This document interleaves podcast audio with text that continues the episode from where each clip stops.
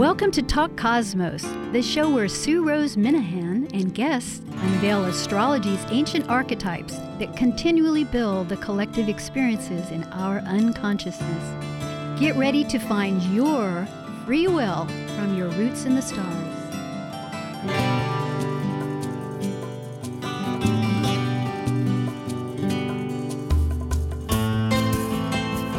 Hi, this is Sue Rose Minahan, and this tonight is July 11th, 2020, and it's going to repeat Thursday morning at 6 o'clock, and that'll be on the 16th. We're during the Cancer archetypal season, we could say, and the eclipse season. Tonight's subject is going to be about Vesta, an asteroid, a goddess of lineage that covers really cultures the world because Vesta, as the asteroid, happens to be the brightest asteroid in the sky. The asteroid belt was discovered in 1809 by a German astronomer, and it sits between Mars and Jupiter. There's a big gap. Mars is one of our personal planets, and Jupiter and Saturn at the exterior edge of the visible realm is our social planets. So there's really a lot to be thought about with Vesta, once known as Hestia in the Greek mythology, but the Romans took all the mythology and turned it into their own names. But there is some rooted thoughts of ancient times that my guest and I will talk about, and as it relates now, eventually, with our thinking. So, the asteroids really denote the feminine energies. And by feminine, I don't mean on a physical nature, like, although they are seen as feminine because it helps embody that thought, but it's really of another nature of energetic um, application. But the point being, I am reminded by different astrologers, a wonderful Anne Orderly, that says, yes, of course, we have to talk about the asteroids because we need women too with the astrology. Our planets are mostly, except for Venus, of the male origin. And as we know, I have to be quick to say, that these receptive, assertive energies that we classify in some realm to these archetypal planets and gods and goddesses are within all of us. Please, we understand this. It is unity that we're seeking. So, with no more ado, this is Talk Cosmos, and it is the cosmic collaboration, which we, we are now ready for Cancer Cosmic Collaboration. Investigating the deeper questions of this month's archetype and integrating spirit and matter for unified wholeness, this is your Cosmic Collaboration Panel. I'm Sue Rose Minahan, host of Talk Cosmos, an evolutionary astrologer and consultant plus a certified color energy coach. I explore creative expression as an artist, a musician, and write abundantly, stories to poetry. I love investigating mythology's language, philosophizing eternity, and I'm a perpetual student of life, seeing oneness of body, spirit of people, animals, and nature. I'm Shannon Hayes a certified evolutionary astrologer and consultant, including Mayan astrology. I'm a stargazer and I work with animal spirit cards. I own a hair salon, I'm a nature lover, animal activist, and photographer. And I'm Amanda Pierce, a soul centered astrologer, astrological consultant, and empowerment based meditation teacher. I have a BA in psychology. I'm a wellness enthusiast with a passion for healthy eating, and I enjoy creating new realities and shifting old paradigms. And like the Sufi poet Rumi says, you, you are, are, the entire ocean in, in a drop.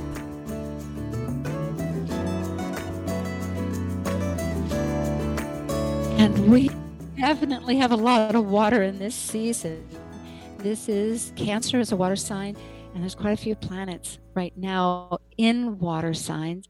And we will be focusing on the, uh, not immediately, but we will be bringing up the last lunar eclipse on July 4th, which happened to be the United States uh, solar, you know, uh, solar return. Yeah, because Vesta is conjunct the sun. But with that, hello, Amanda. Hello. Hi, Sue. Glad to be here with you today. Well, once again, I know last cosmic collaboration you were unable to join, and this time I need to tell our audience that Shannon is unable to attend. But I welcome in August. We'll be back again. But this gives us a chance to really have a dialogue. There's a lot to think about. This is was your brainstorm to talk about Vesta, and I'm really grateful. It's quite pertinent. I yeah, who who knew it was going to be so pertinent in the uh, the last lunar eclipse? I didn't know at the time when I suggested it, but that's yeah. just the way that it cosmically played out.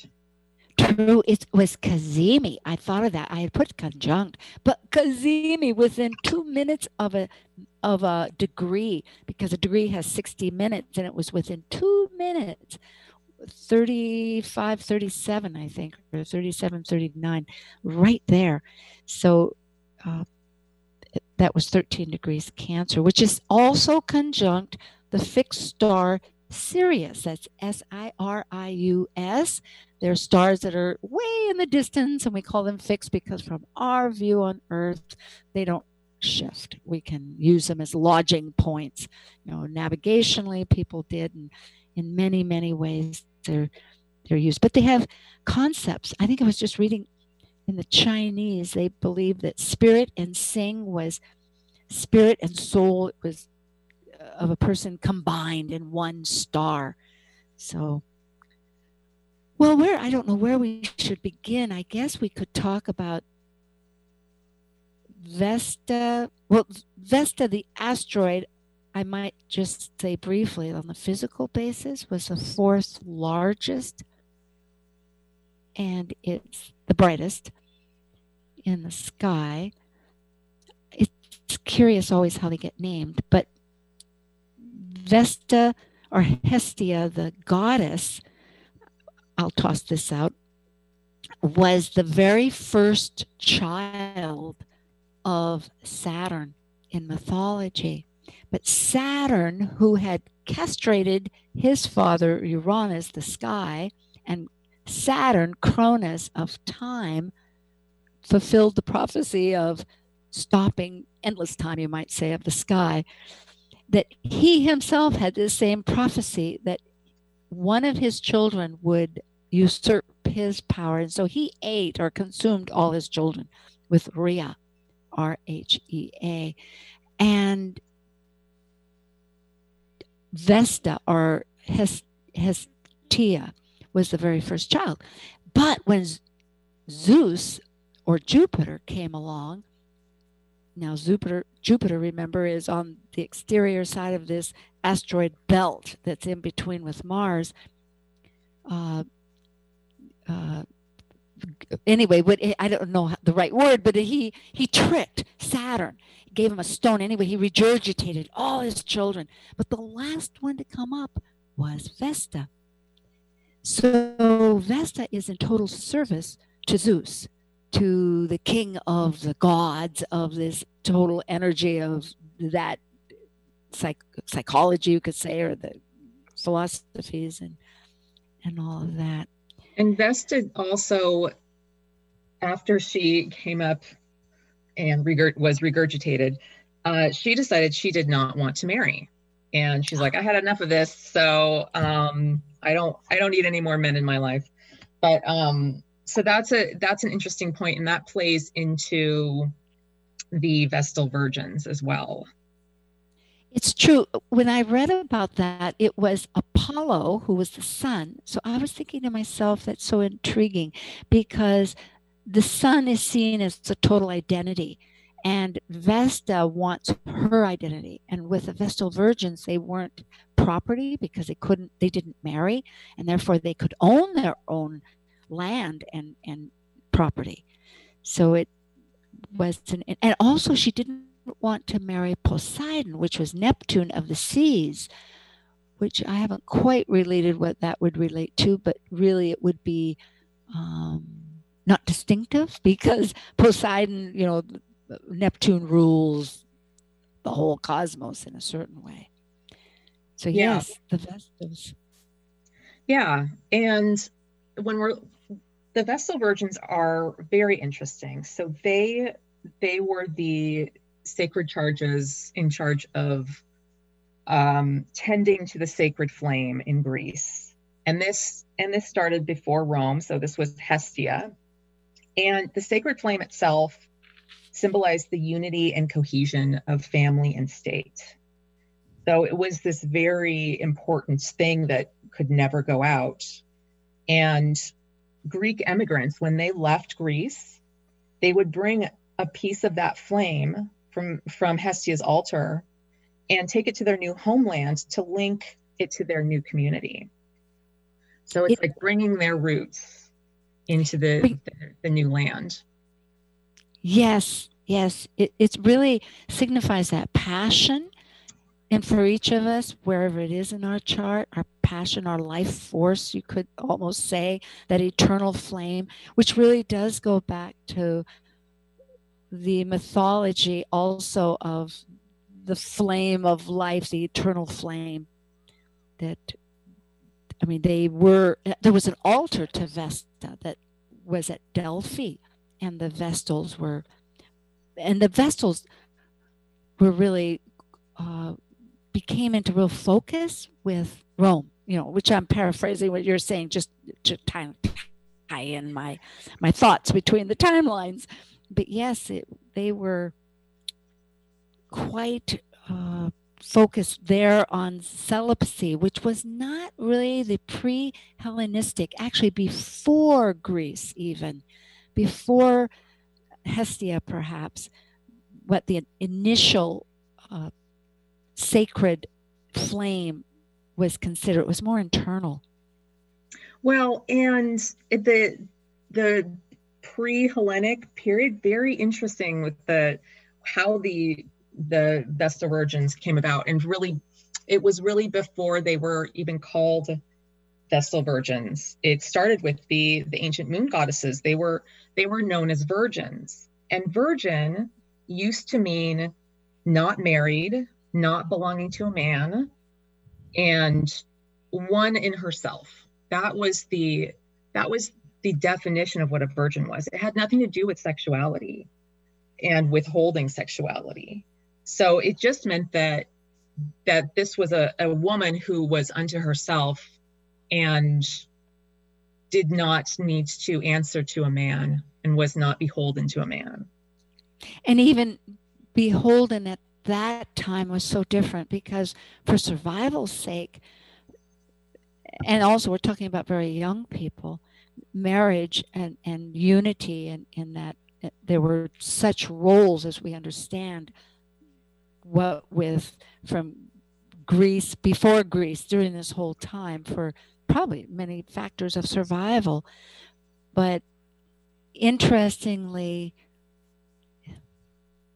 well, I just think it's a very kind of almost strange attitude that that the Vestals held later because they were held as this sense of purity. I mean, we're jumping back and forth even now as I am, because I'm in Rome.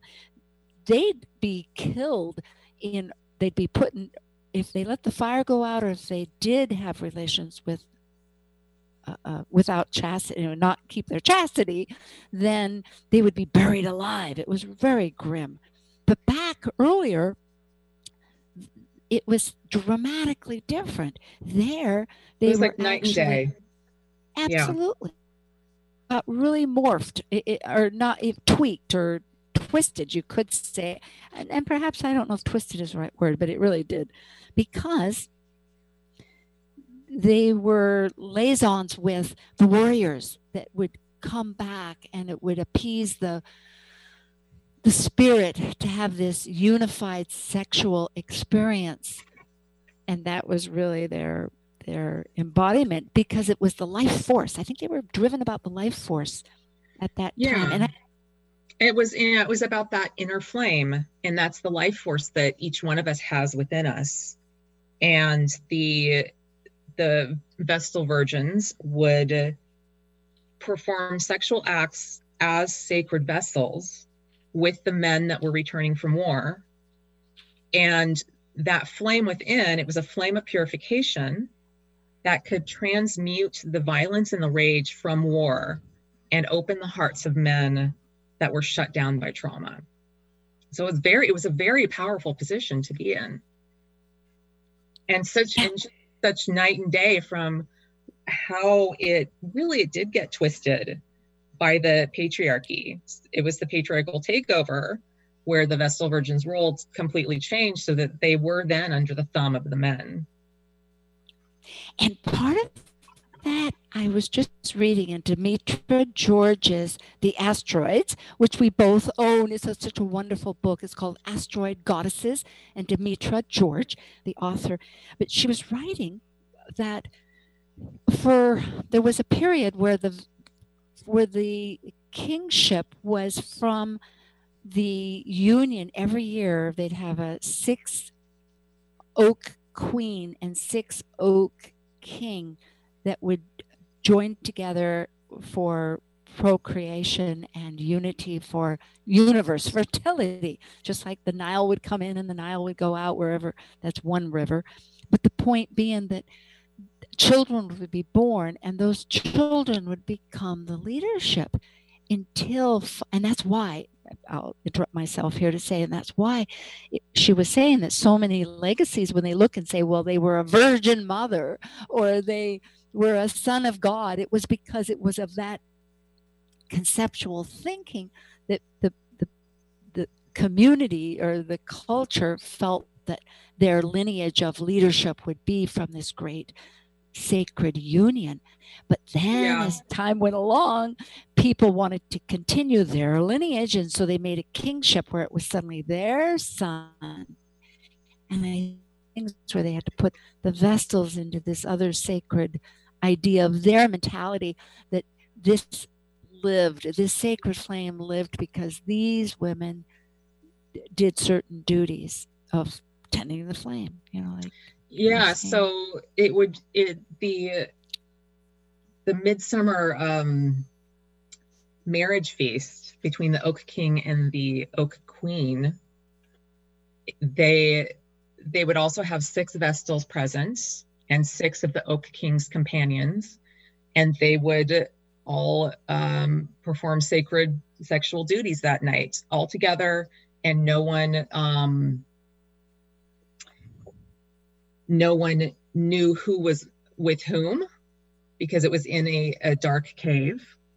And then if the Oak Queen did not have a, a child that year, one of the Vestals who was pregnant would then provide a child for the royal line. And so, yeah. and yeah, and so that's how the they were called. Um, it was called a virgin birth.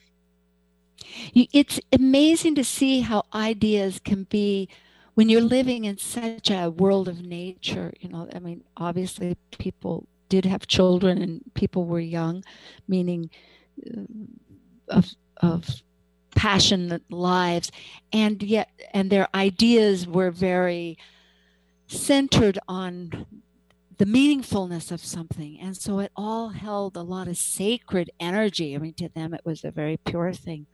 You know what else I've read about the oh, okay. Again, the twins, Romulus and Remus, they were descendants, I believe, also of yes. one of these virgins. Yes, Rhea. Rhea was a Vestal virgin. And, yeah, and, and she, she birthed um, the two twins that became the, would you call them the fathers of Rome?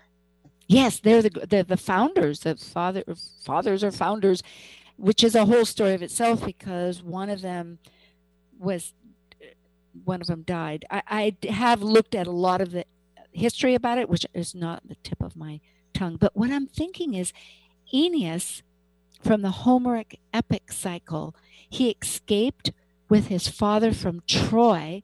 And I believe he, you know, whether he was the child of Venus or the child of Helen, Helen of Troy, and Helen, of course, was also a twin during oh boy, this gets so complicated with all of mythology. But there were two sets of twins from the Geminis. There was Castor and Pollux, and then there was uh, Helen and Clytemnestra. But at any rate, I believe Aeneas escaped all that, the burning Troy, and came over to Greece. I thought he came with the Vestals. I'm trying to find out the information that I had on that because it, it, there's a lot of long legacy. There's, it's really difficult to find all of that. It's hidden, like the. So what we do know about more is the Vestals in Rome. Yeah, and and one thing before we move on to that, because this has to do with that shift in concept a bit um, from the early Vestals to the Roman Vestals. Uh, that the Latin root for virgin means strength, force, and skill. And that's the same root as for the word virile, which we often use for masculine potency. Um, so it's it's just such a different understanding of what the word virgin is. And the meaning of, of the word virgin shifted when Christian translators came in and they couldn't conceive of a sexually independent woman and that would give birth to a child without um, having a husband so like the virgin mary for instance that's an example of a, a sexually independent woman and and they just couldn't conceive of it so they they shut that down and and rewrote what the word virgin meant it's really fascinating to connect the word because another astrologer, Ursula Stockter, she's been on the program before. She is in Mexico City and uh, involved in different or large organizations like Organization for Professional Astrology and ISAR, which is International Research, I mean, Society of Research Association, astrology wise. But she's very concerned with mythology and she was saying that the strength that Vesta in a chart has this strength of its of the life force, and that actually what it is very strong in both fire signs and Virgo. You know, it, it has a lot to do with, and it can also be, and in the water signs, it has strong in intuition and so, in other words, that strength, that's what I'm picking up from, from what you're talking about yes. with Virgil. Virgil. Absolutely. And she was also bringing, just to finish that thought too, about Hermes, Mercury, and Vesta were joined together in absolute um, an alchemy of organizers, which makes a lot of sense with the with the Virgo energy, but also it would be the Gemini that sort of inner fire with thought pattern of Mercury or um, Hermes through poetry, through epics of meaningfulness, you know, not because we were talking, it's not just communication, but it's how we think, you know, how do we, you know, well, how do we communicate our, our, our emotion or, or thinking, but that thinking process that makes meaningfulness. Yes, Absolutely. I I think um I think also that it's it's interesting how so Vesta is a ruler of Virgo and it's also a ruler of Scorpio, which are two energies that are very different and have like the Virgo, like you were just saying, with the connection with Mercury. Mercury is also ruled with a ruler of Virgo. So yes, those two definitely pair well together. But then with Scorpio, much different, and that's and that's where the kind of um, sexuality, and sacred sexuality, comes in with Vesta. Many forms of the feminine. I mean, obviously the feminine that as far as the physical part, does give birth. In fact, there's some mythologies that say the moon gave birth to the sun. But here, yes, those aspects of Vesta, um, trying to understand this deep, deep um, life flame. And Scorpio also is the, the occult, I think. You know, it has such, it's a psychology of why, and it's life and death, which of course, flame, you know, they didn't want the flame to go out. That was a and I and Rome didn't want that flame to go out because it represented this powerful connection of manifestation. If their flame stayed lit, their rulership, their empire would remain. Yeah, I mean, you can think about it like the sun. When we think of the sun in in astrology, it's that ever-present flame. Like when the sun goes out, all life goes out. Oh, Amanda, you're so perfect. This is the, you are because we do want to take a little break right now, and that will segue right back to when we return. We can come up with the lunar eclipse that happened last week, and they were conjunct. So I am with Amanda Pierce of Cosmic Collaboration, the Cancer edition for Talk Cosmos, and it is July 11th, and we'll be right back.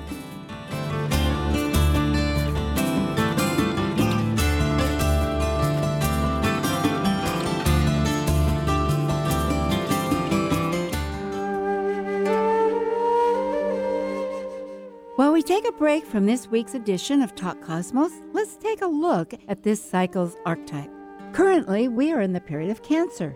By leaving a cycle based on connecting mental communication to the external, the energy of Cancer involves emotions, which create our personal story through our emotional associations and attachments.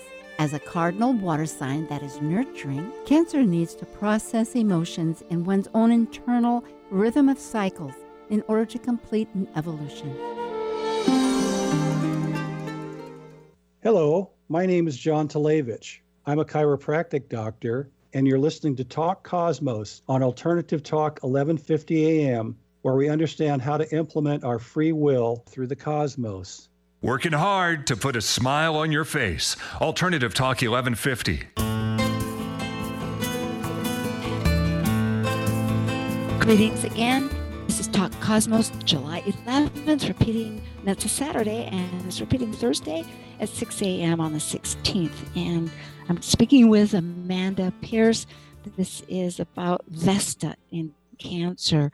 And we've given quite a bit of conversation about she's an asteroid and her mythological emphasis, which is very deep. And we will be bringing in the significance of this deep how it, it, it, we can identify with it now as an energy because last week was an eclipse that, and eclipses last for a long time nine months six months three months depending on how it connects. But it happens to be immediately cazimi that means right within minutes and it was two minutes of the sun's degree of 13 degrees cancer and it's 37 39 minutes i believe so amanda you wanted to bring up a little bit more about vesta's energy which will be in relating to our whole individual and collective sun so yes yeah. I'm eager to yeah. hear what you had in your mind well so vesta as I was as I've been researching Vesta for this show, I've just been struck at at really how um, vitally important this energy is. And we don't often look at the asteroids in that way. And they they tend to be something that or energy that is provides additional information to the whole picture it's not they're not something that we generally look at on its own but it's such it's it really does fill out the picture nicely when when you do do look at the asteroids. So when you're thinking about vesta it's really the it's kind of like the energy that belongs to you and you alone. And it's the inner spark that's needed during the darkest times so these are really important energies for us to tap into these days. Uh, you know, it's like this could be very potent, a very potent transit. And Vesta's it is only in Cancer for a very short while, just at the beginning of June to about mid August. But because of, it, of its significance in the lunar eclipse and in the the United States solar return, it's such a it's a really important energy to look at right now. And in the chart, it can also be uh, where we can have devotion, where we can be completely dedicated to something and willing to put in the hard work to find it. That's very Virgo right there, as is devotion. It's capable of intense focus. And it's a placement of where you must keep your inner flame burning and what you need to tend to to keep that burning. This really directs the entire attention necessarily. So well put, Amanda. Because what would be on a collective basis, Vesta in Cancer, immediately, of course, it's emotions, it's home, family, our nest, our securities. You know, that's just part of the list. It's uh, it's the public, you know, it's processing, it's deeply processing. Interestingly, this was a Capricorn lunar uh, full moon eclipse so that the sun it's so the sun and the moon were opposite each other and the earth was blocking the light and it was a total eclipse too blocking no let me think it was a preum, penumbral no it was not a total it was a penumbral eclipse and i always refer to i think it was gemini brett that brought up that that is when old energies are being uh, uh, put away, or not put away, but purged, because really only a small part of the sun or the moon rather is being eclipsed. Maybe it was 35%, and it looks like a weak tea bag, eh, but it is being eclipsed, and it was visible all through the United States. I mean, all through North America and South America, and a part of Western Africa, and then Spain. So it was when I say all of the United, um, North America, it went up just past Vancouver, BC, and then it swept over to I don't know whether it went to Nova Scotia or not. Yeah. It's, so um, no, go ahead, Sue. Well, that's all right. Lead on because I, I that in itself is enough. And um, well, I wanted to to bring up what you were talking about, how it's a Capricorn full moon and Capricorn lunar eclipse. And so it's the the light of the moon is being cut off. And with an eclipse, it's a, a chance to break patterns. And that's what's being eclipsed, the moon is. So it's an opportunity to break free from how we have been emotionally been doing things in a Capricorn way. And we've been going through we're in very Capricorn times right now. You know, we've have the the Saturn Pluto conjunction that we've been dealing with and Jupiter and Mars have been in in Capricorn. So it's just been a challenging time of, uh, of a lot of restriction and a lot of needing to really just hunker down and, and get through these times and the moon in Capricorn, it kind of speaks to how we've been handling that on an emotional level and a way for us to to break free of the patterns of that that are no longer working for us. So with a capricorn moon there's often a desire to try and control things um, try and and to try and restrict the emotions to not allow the emotions out. And that's understandable in some ways because when you're when you've got a lot of capricorn energy it's it's a tendency to capricorn moon specifically is a tendency to grow up too fast. Being put in a situation or in a family where you have to grow up and be the adult. So we're all having to like really adult these days in ways that sometimes we're not prepared for so this is that emotional component and the opposite at the opposite end of it is the cancer and bringing in that a little more sensitivity a little more nurturing and an ability to really just embrace the emotions by allowing them to flow out of you. On a so important. It, it is and then if we look on a collective basis because the moon also represents the collective um, we've we're it's also looking at ancestry for both the cancer and the traditions of the capricorn. And i think the fact that the flame the vesta is right connected with the heart of the sun of the will which is our natal sun in the united states and also with the star sirius that has of, of, good deed of of of part of the sacred hoop there in, in is there's various stars and it's one of them where for three months they would follow the ceremonial path of integrating the sun as it moved through the constellations in is, is so important to realize on many terms who what is our homeland? What is our true source of ancestry? What is our true um, legacy of traditions and and meaningfulness? You know yeah like the circle. Yeah and yeah. it was in the fifth house and Demetra was saying that is also dedicated to family and home. So again and and this responsibility. So what are we responsible to as a as a unified collective?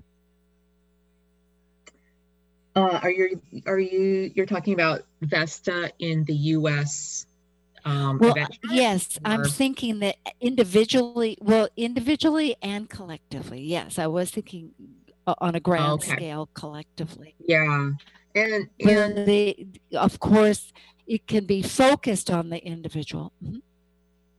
Yeah. The, yeah, exactly. There's so really we can look at this in two ways that with the the sun conjunct Vesta um and it's it's within 2 minutes in this lunar eclipse which is just insanely close. Yeah. So Cazimi Cazimi Cazimi. Cazimi. yes. And that the Cazimi energy really puts a lot of power in the hands of the planet or asteroid that is next to the sun. It's really mm-hmm. like a fusing energy. And so a focal spot. Yeah, and and but it gives it a lot more um power than if it was a little further away than it would be in the the rays of the the beams of the sun. Um and so this is quite a, a special placement. And looking at it, when I look at that, in terms of the United States. So we're cutting off the, the light from the moon. So the moon is is falling to the wayside and it's allowing for that cancer energy to to shine freely. And you know, this was the this was the the 4th of July, our Independence Day, and it was I don't know if, if this is how you felt, Sue, but it was a pretty somber day for me, you know, and it was a day of reflecting about where where our country is. And and cancer is it is about the home and it's about the family. It's very traditional. It's also can be connected to nationalism. And so the you know i mean the united states is such a um such a a, a apple pie and mom and it's so focused. Yes. yeah it's so focused on um on being number one and thinking we're number one and and being all about america that kind of thing. That's a very cancer energy just that nationalistic kind of energy. And so it's we have the opportunity to break some patterns. Not that it's bad to be proud of your country. That's that's a nice thing. It's a good thing. But are we being inclusive of everyone that we that we can be. Yes, and is the history inclusive? That would be our pattern, uh, our, our the um, Capricorn history. You know, traditions is yes. very Saturnian, and these are element. These are issues that are coming up now, rightfully so. It is the right time. I it's, think it's amazing with the Pluto. We're having our the United States is having its Pluto return, so more and more of our shadow is coming out into the light and so we're having an opportunity to really refocus how how do how does the United States want to shine its flame? And how do we want to um to hold that flame? And who do we want to consider our tribe? Right. Who do we consider our family? Can we really be embracive of of people that aren't of the same heritage.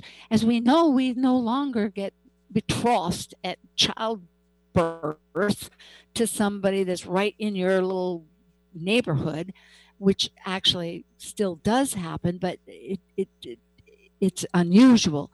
I mean, as far as our uh, experience and social context, people yeah. have choice and they can be of any religion, of any and they can be of any sex. I mean, there's just the we need to realize and elevate to that consciousness that is truly embracive in the sense that it's okay and it's exciting to have diversity because the nodes right now are actually in the diverse signs you know north node in gemini yeah. whereas this eclipse was a throwback you might say from the old uh, last nodal system that we were doing, and those are intersections, people that are between the moon and the sun's orbit, that south node and north node of where we've been and where we're going, and it shifts. All of life is a shift.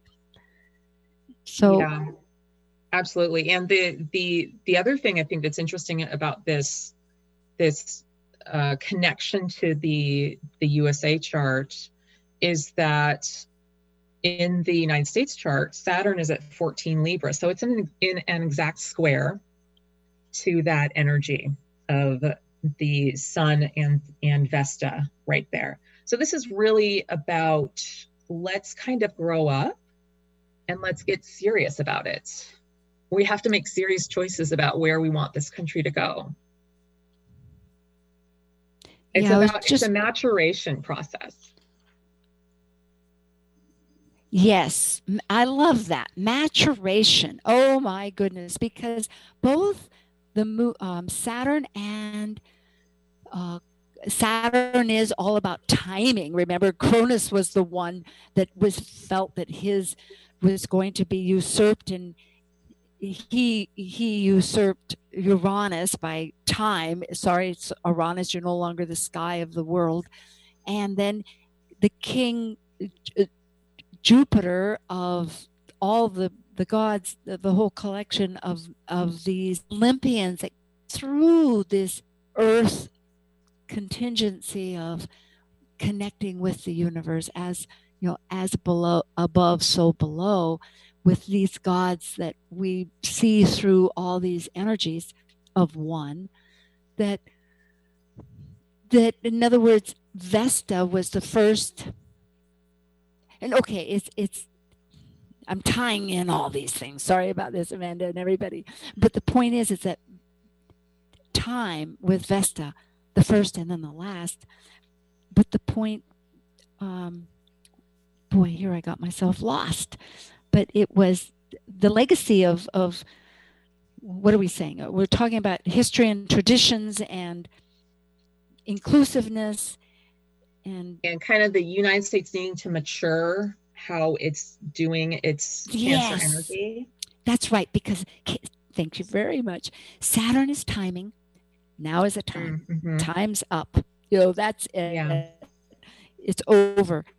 Cancer, yeah. it's a processing. It's the flower isn't ready to bloom yet. The you can't force these things. Well, modern science does, but the nature well, of it doesn't. And so it, there's cycles. Mm-hmm. And Saturn's in Libra, and Libra loves to sit on the fence. And wherever your Saturn is in your chart, it's an area where you don't necessarily right off the bat feel comfortable with the energy and you don't see yourself as the master. But Saturn is the master, and it's an area where you can grow into that mastery. So Libra has a tendency when it's not doing things, um, when it's not at, at its highest potential of sitting on the fence and not making a decision. But here we have this this light is like really shining on this Saturn. So we're in a position uh, to really make some choices for ourselves. Plus, we've got the Pluto return that's going to be coming up in in the next couple years, and it's just going to intensify things for the United States. And the the energy Saturn is square to that lunar eclipse, and the square is always about taking action. Yeah, good. People do look at squares as just struggles, but the fact is, it's a moment of crystallization, and it it's cardinal. It it's, wants you gotta mm-hmm. have squares. I mean, it's if you didn't have squares, your life would go nowhere. Yes. It's like this is how you take action in life is through the square energy because it's a it's a Mars energy, the square. And so it's really about taking action and moving forward in your life. And yes, it can be challenging, but it's it's going to feel good because you're going to end up doing it eventually. Eh, well there is a resolution there's like an action and it's a creative process yes indeed that is yeah. very true i really like the fact that you brought up that square though between our natal saturn and this which is natal we have it with our sun but now it's infused or fused you could say with this vesta that's saying okay folks yes. you've got life force you're meant to shine with Sirius, the star, and it is your sun. And what's your will? How are you going to really manage taking care of the truth, the hearth of home? You know? Yeah. And and and in addition to that, the Chiron in Aries is in a it's a it's a loose square, but it's still a square to that lunar eclipse for the United States. So the the US is actually coming up on its Chiron return in Aries. And we've been we in a previous show we talked about Chiron in Aries and and in March, yes. In March. And there's there can be a lot of um repressed anger with Chiron and Aries and a tendency to Chiron has a tendency to do the energy of the sign in an unhealthy way because it's wounding. And so it takes on that wounded quality of the wounded energy of that sign. So with Aries, it's like Americans want their freedom, like hardcore, and we're having a really hard time getting getting ourselves to um, do what's best for everyone instead of what we want to do right now. Well, Chiron in Aries has some extra features that we could build on because it is an eight year cycle and it does keep coming up because it is so pertinent. And it's in Aries. And of course, now Mars is in Aries for six months. And those are initiating energies. It's the spark that wants to separate, it is the original flame of, of our self and going forward. And therefore, if we look at it as exploring new territory, and like if the wound seems to be in Aries, by my own recollection, was that can I be myself? Can I really be my own individual? And that is a real quest. And that could be central to what this Vesta is saying, okay, you have a flame, you are a person, you are an identity, and yes, you can be yourself. So be to the highest purpose that you can be in alignment. That's not just for yourself but for the shining of all you know like the sun that gives warmth out to all. Because really too vesta is that shelter that's given to all. And i think a lot of times our statue of liberty from france was given with that Vesta in mind, holding the torch, you know, the mm. light, the, the lamp right. of, of flame, yeah, and protection. And so it is a, it's our own mythology that we need to really dig deep into and realize that we have that we've allowed you know it's not there is a there is a accountability blame puts you into a victim role but accountability which is a saturn i think responsibility of taking Absolutely. ownership Yes. of own uh, uh, of w- the current events and yes some of us are deeply sorrowful i mean and in some ways yes maybe we can't correct the past by the fact that things happen but we can at this moment make amends in our hearts and through our conceptual understanding you know with each other Absolutely. Oh, and I boy. think that if we if if someone is not tending to their inner flame, then it's going to come out. It's going to explode out. And we've been seeing that with um, the Mars and Aries transit, the Chiron and Aries transit, and the United States natal Chiron and Aries. So the more you can tend to your inner flame and really make that a self sufficient thing and find that ability to carry your own independence and freedom within, then the easier it is to to manage all the other things on the external where you kind of need to um, need to to be more adult and need to kind of tend to the responsibilities so that we can protect everyone else out there. Well, it is. It is. And I and I think though again staying away from any blame or judgment in a sense I remember Karen Wonderland said that the minute we do that it stops Saturn because it is a cardinal energy. It wants I mean whether it's Cancer or or Capricorn it wants to uh, and Aries they're all cardinal. They want action and they want the next move and what's success. So I think really exploring and trying and and and finding out what the possibilities are. That was another thing she just had happened to say in a study group. What are the possibilities? What can we do? This is just a moment here to mention the next possibility on Talk Cosmos will be next Saturday with Tara All. And we're going to be talking about, I'm not exactly sure, it's about cancer. And we will find out. It's been pretty involved with lots of things, but Tara all, always has a great source of wisdom. So it'll be very exciting. And tonight, to remind you, this is a cosmic collaboration for Cancer. We're talking about Vesta, the asteroid, the goddess that's conjunct the lunar eclipse last Saturday with the United States uh, solar return. It's very dynamic. These times we can begin to pinpoint them, but really it's like light. We're lasering in, but then it flows up and down like a wave. So it's just a matter of trying to get grips. And Amanda Pierce is with me tonight. And we return every month. And if you want to find out, subscribe. We're happy to have you join the mailing list. You just go to Talk Cosmos. So we have a few minutes here, Amanda. And Yes, and you just brought up a good point. One of the one of the qualities of cancer is being able to flow with flow with the circumstances. It's a water sign.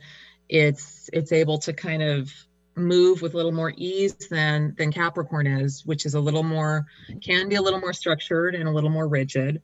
And these are times where we it it behooves us to to be able to flow in this world right now because there's a lot of unknowns. So that's another uh, another thing to to potentially tap into with this energy. Water is so sacred. Yes, that's really a beautiful, whether it's our tears, I know the Indians would feel that was truth, whether it's the rains that get recycled and water needs a container. So, what's our container? I suppose we could look, refashion our Saturn structure to shape into a bowl to hold that Cancerian. Or reshape our moon because we're eclipsing the Capricorn moon. So what is it the what do we um want that moon to look like now?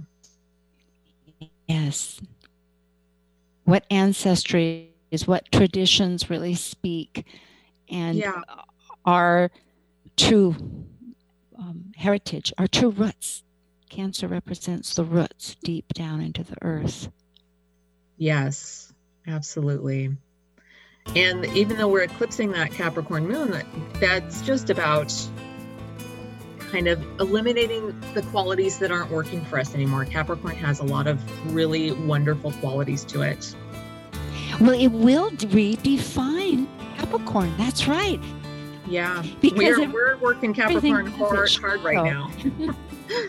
Yeah, so it's that's the beautiful part about this access of one side and the other, but uh, but so listening to the sensitivities of which I think is where we came in on of lunar emotions and realizing that they are real things. Feel them, be Yes. with them, and yeah, Very and not to to yeah, and whether it's anger too, if with Mars or frustration, it's all can be repurposed and and put to um, structural use, right, with that square.